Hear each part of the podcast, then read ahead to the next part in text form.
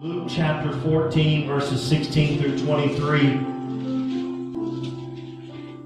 I want to speak for just a few moments on the subject of He sent His servant. He sent His servant. And just a little clue we are His servants. So He sent His servant. Luke 14, verses 16 through 23 from the New Living Translation. Jesus replied with this story. A man prepared, say prepared, prepared, a great feast and sent out many invitations. And when the banquet was ready, he sent his servant. Can you say that with me? He sent his servant to tell the guests, Come, the banquet is ready but they all began making excuses. One said, I have just bought a field and it must inspect it. Please excuse me. Another said, I have just bought five pairs of oxen and I want to try them out. Please excuse me. And another said, I now have a wife, so I can't come. The servant returned and told his master what they had said. And his master was furious and said, Go quickly into the streets and alleys of the town and invite. Can you say, Go invite? invite. The poor, the crippled, the blind, and the lame. And after the servant had done this, he reported, There is still room. So his master said, Go out into the country lanes and behind the hedges and urge anyone you find to come so that the house will be full. May God add a blessing to the reading of his word this morning. You may be seated. As we look at this scripture, Jesus himself is at a banquet. And he begins to call out people and to talk with them. You see, Jesus took advantage of every situation that he was in. And many times he made people uncomfortable because he didn't mind to call them out and to say, this is not right or that is not right. And so, uh, how many knows that we never like to be uncomfortable? And the scene of this is that Jesus had already changed the, the scene a couple of times and it already ministered in using the circumstances around him. And what I didn't read to you was the verse before that. So it says this When one of those who reclined at the table with him heard these things, the things that he switched around and changed around in order to bring not criticism, but that the Holy Spirit would be able to deal with these people and, and where they were wrong in their lives. And he said to him, Blessed is everyone who will eat in the kingdom of God. So this man, things got tense. Things got problematic. And so a man spoke up and he said, but it all going to be good when we get a chance to eat in the kingdom of God? And so Jesus began to take this situation and he changed it around. And he began to tell them that not everyone will be able to participate or eat in the kingdom of God. Not because they're not invited, but because they will say no to the invitation. Now, I love a good meal. And, and it wouldn't hurt my feelings if you invited me to have a good meal with you. And I'm sure it wouldn't hurt your feelings if I invited you to have a good meal with me, right? And so, as we look at this, the table is a place where people communicate, where relationships are formed. And Jesus begins to tell them this story. It is a parable. And he begins to talk about the master of this feast who had a heart for people. He had a guest list. Anybody ever fixed food for a big group of people and you had a list of who was going to be there? And he said, now, now, I know that they love. You know, uh, if my kids were there, they're going to want, what is that that Granny fixes?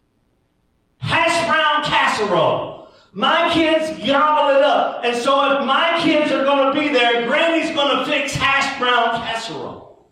And so there's a list of people, and they're special people to the master. And he's invited them to come.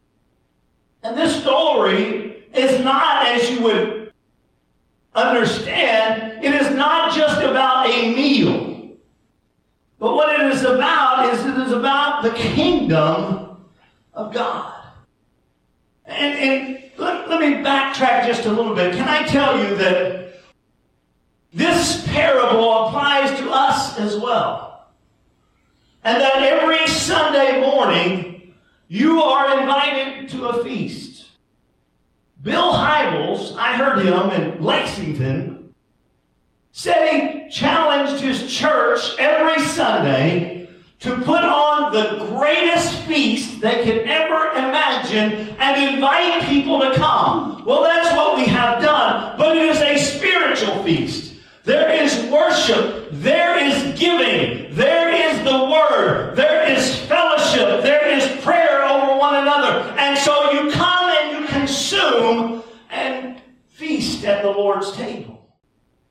So this is about the kingdom, not just a meal, but what Jesus already knew was that the Jews would reject his kingdom. That they would say that they wanted the kingdom. You see, they accepted the invitation in this parable. The people, uh, they, they accepted the initial invitation. They said, Oh, yeah, I'm coming to your house. You always have a great spread. We always have a great time. We always have fellowship and food and fun and, and all those great things. And so I'm going to come. Mark it down. Yeah, I'm going to be there. But then as time drew closer and the meal was ready and they were beckoned to come, they said, Oh, I'm sorry, I can't, I can't do that. And they all made excuses. See, we, we're never excuses. We always have good ones. We always have good excuses. And so they, one by one, three of them, but it's collective. They all, all of the invited guests said, we, sorry, we know you went to all this trouble, but we just can't make it.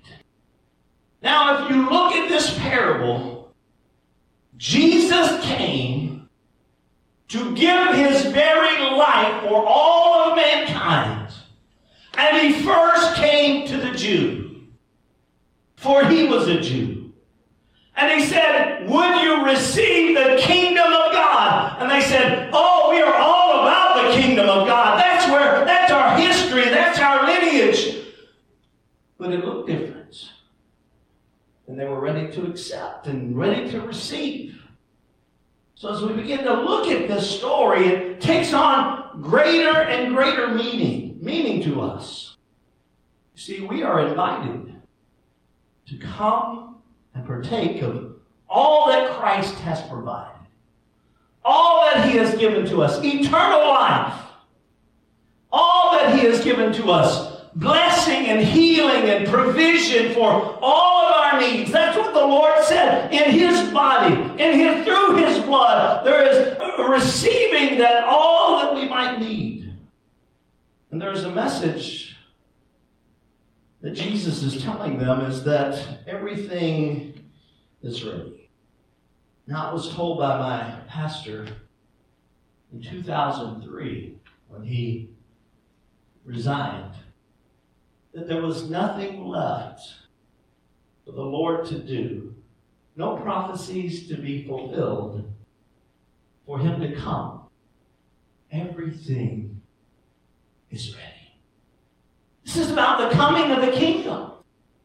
Everything is ready. And once we look at the signs of the times, and we see that all the things that are going up, the setup or the end times, all occurring. And I'm not, I don't say this to heighten your the intensity or to make you afraid. I don't say it to frighten. I say it to enlighten us that the times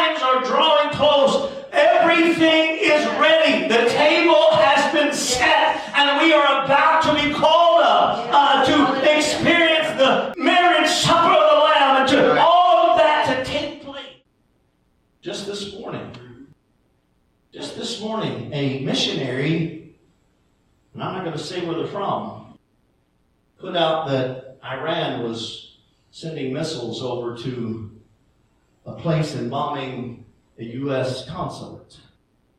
We are closer than we imagine, folks. The table has been set. And as we look at the situations and we look at what is going on, we, like the Jews, must be wary that have we accepted the invitation, but yet will we make an excuse? And it was all their excuses were all about worldly things, worldly possessions. Are we ready? Are we ready? He's coming. And then as we look at this story, he sends his servant. And the servant goes out and he's faithful. And he said, Hey, you remember that invitation I gave you? Well, the, the dinner's on the table, folks.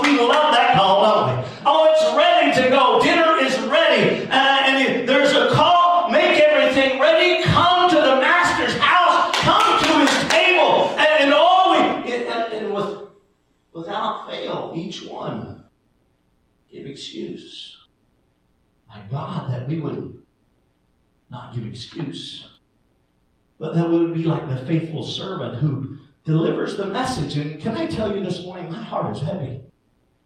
My heart is heavy. For the kingdom of God draws near. And I think we sometimes just say, oh yeah, that's just that's just normal. And it seems normal because we have been in lukewarm water and the heat is being turned up. But can I tell you, folks, get ready. God's return is imminent. And I don't want to see anybody miss it, folks. I don't want to see anybody miss it. And I also want us to do what we're called to do, which is to go deliver the message. Go deliver the message that Jesus is coming. The kingdom of God draws near. Go deliver the message. And if the ones who should come streets, then go out into the highways and the byways and the hedges and ask them to come in. I said it wrong. Don't ask them, compel them. That's what the King James says. Which means there's some force behind it. Now, I don't mean you grab somebody by the ear and you drag them to church. It's probably not going to go well for you if you do that. But the intent is that don't accept every excuse. Tell them why they need to follow after Jesus. Tell them why they need to be a part of the kingdom. Why they need to be involved in a church who is giving out the good word of the Lord, who's about the Bible, and who is concerned for our fellow man. Go and tell the people who should be here and if they don't come, then find others. But what I wanted you to see at first was that God prepared this feast. It wasn't happenstance. It wasn't, oh my goodness, man has failed and sinned. I guess I better get a plan B. No, before the very foundations of the world, Christ was slain, the Bible tells us. So God made provision. God prepared. Look at your neighbor and tell them that. God prepared. God prepared. God prepared in advance. He prepared. And his plan, it was perfect. His plan, it was impeccable timing. And Christ was the very best that he had to offer. Can I tell you, timing is necessary in presenting a feast. The timing, folks, it looks like it's ready. Worse than getting to the table and the mashed potatoes are already cold. Timing is important. It's important. And God made time and He ordains time and He set things into order and into place, and we are seeing the fulfillment of scriptures daily in our lives.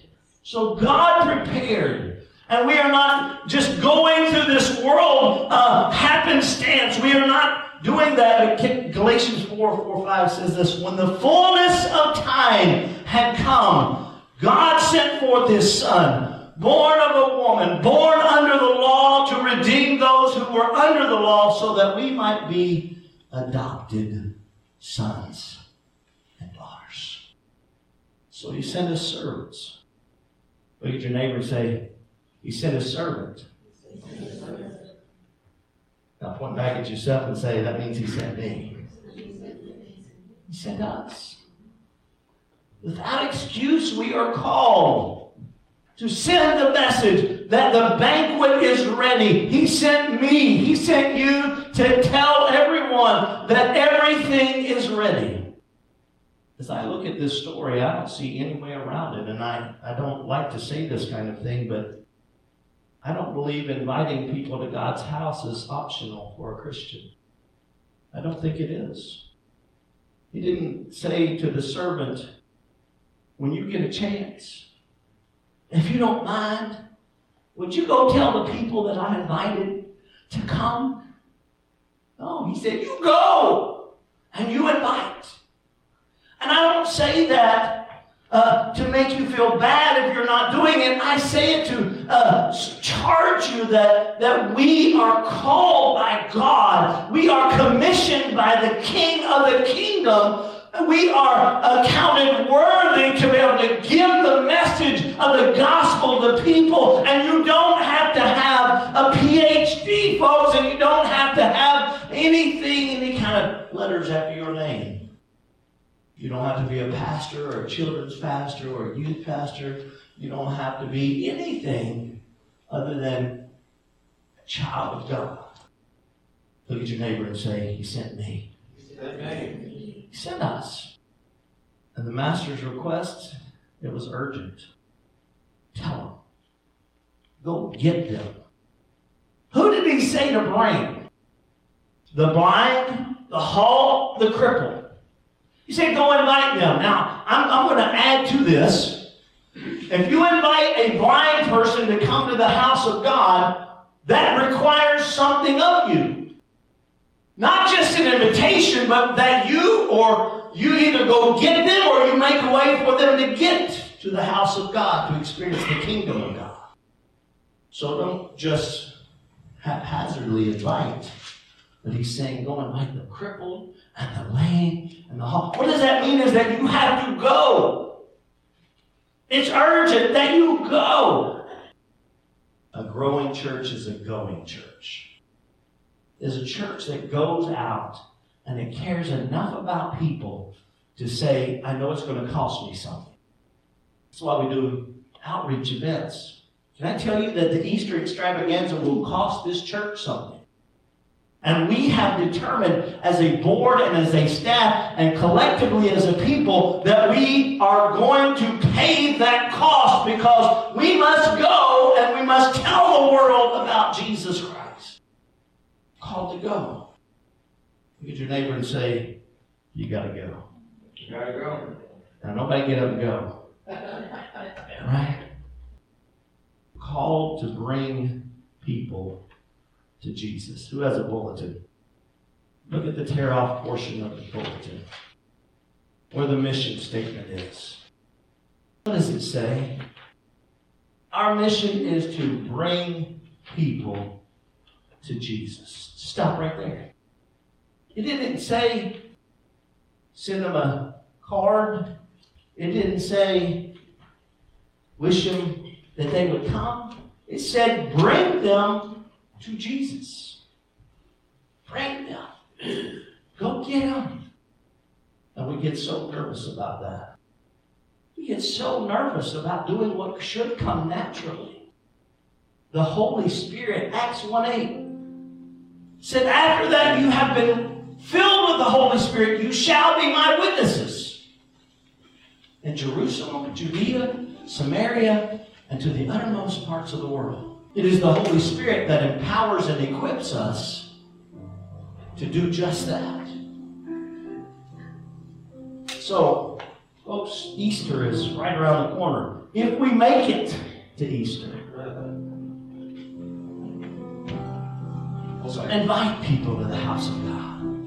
Invite them to come. Invite them uh, to know who Jesus is because the, the great thing about this story is that even after the ones who didn't come who were invited, and then they went out and uh, they invited uh, the workers and the working class people and went to the highways and the hedges and they brought in the blind and the crippled and the lame. There was still room, thank God.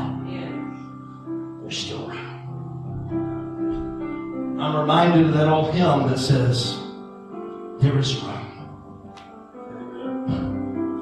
Though millions have come, still room for one. Oh, that's the good news.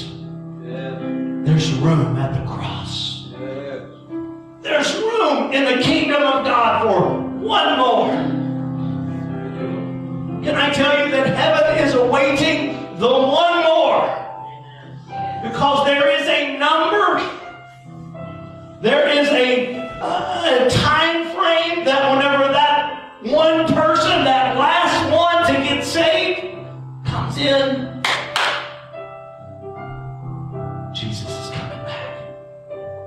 He's coming back. So there's an urgency. The feast has been set, the feast has been made.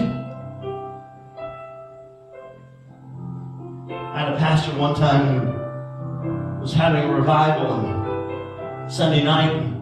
His regular crowd showed up. Some of you know who I'm talking about. And he dismissed them. And he said, Don't come back unless you have somebody with you. We're going to reconvene in one hour. That's serious, folks. Now, I'm not doing that today. we got another service in just a little while, right? But the seriousness of it is true. And I love you enough that I'm reminding you of what God has commissioned you to do. To go. To go and to invite and to tell people about what you have. Why you don't have a fear of what is going on around you is because you have Christ living in your heart. Amen? He's coming back.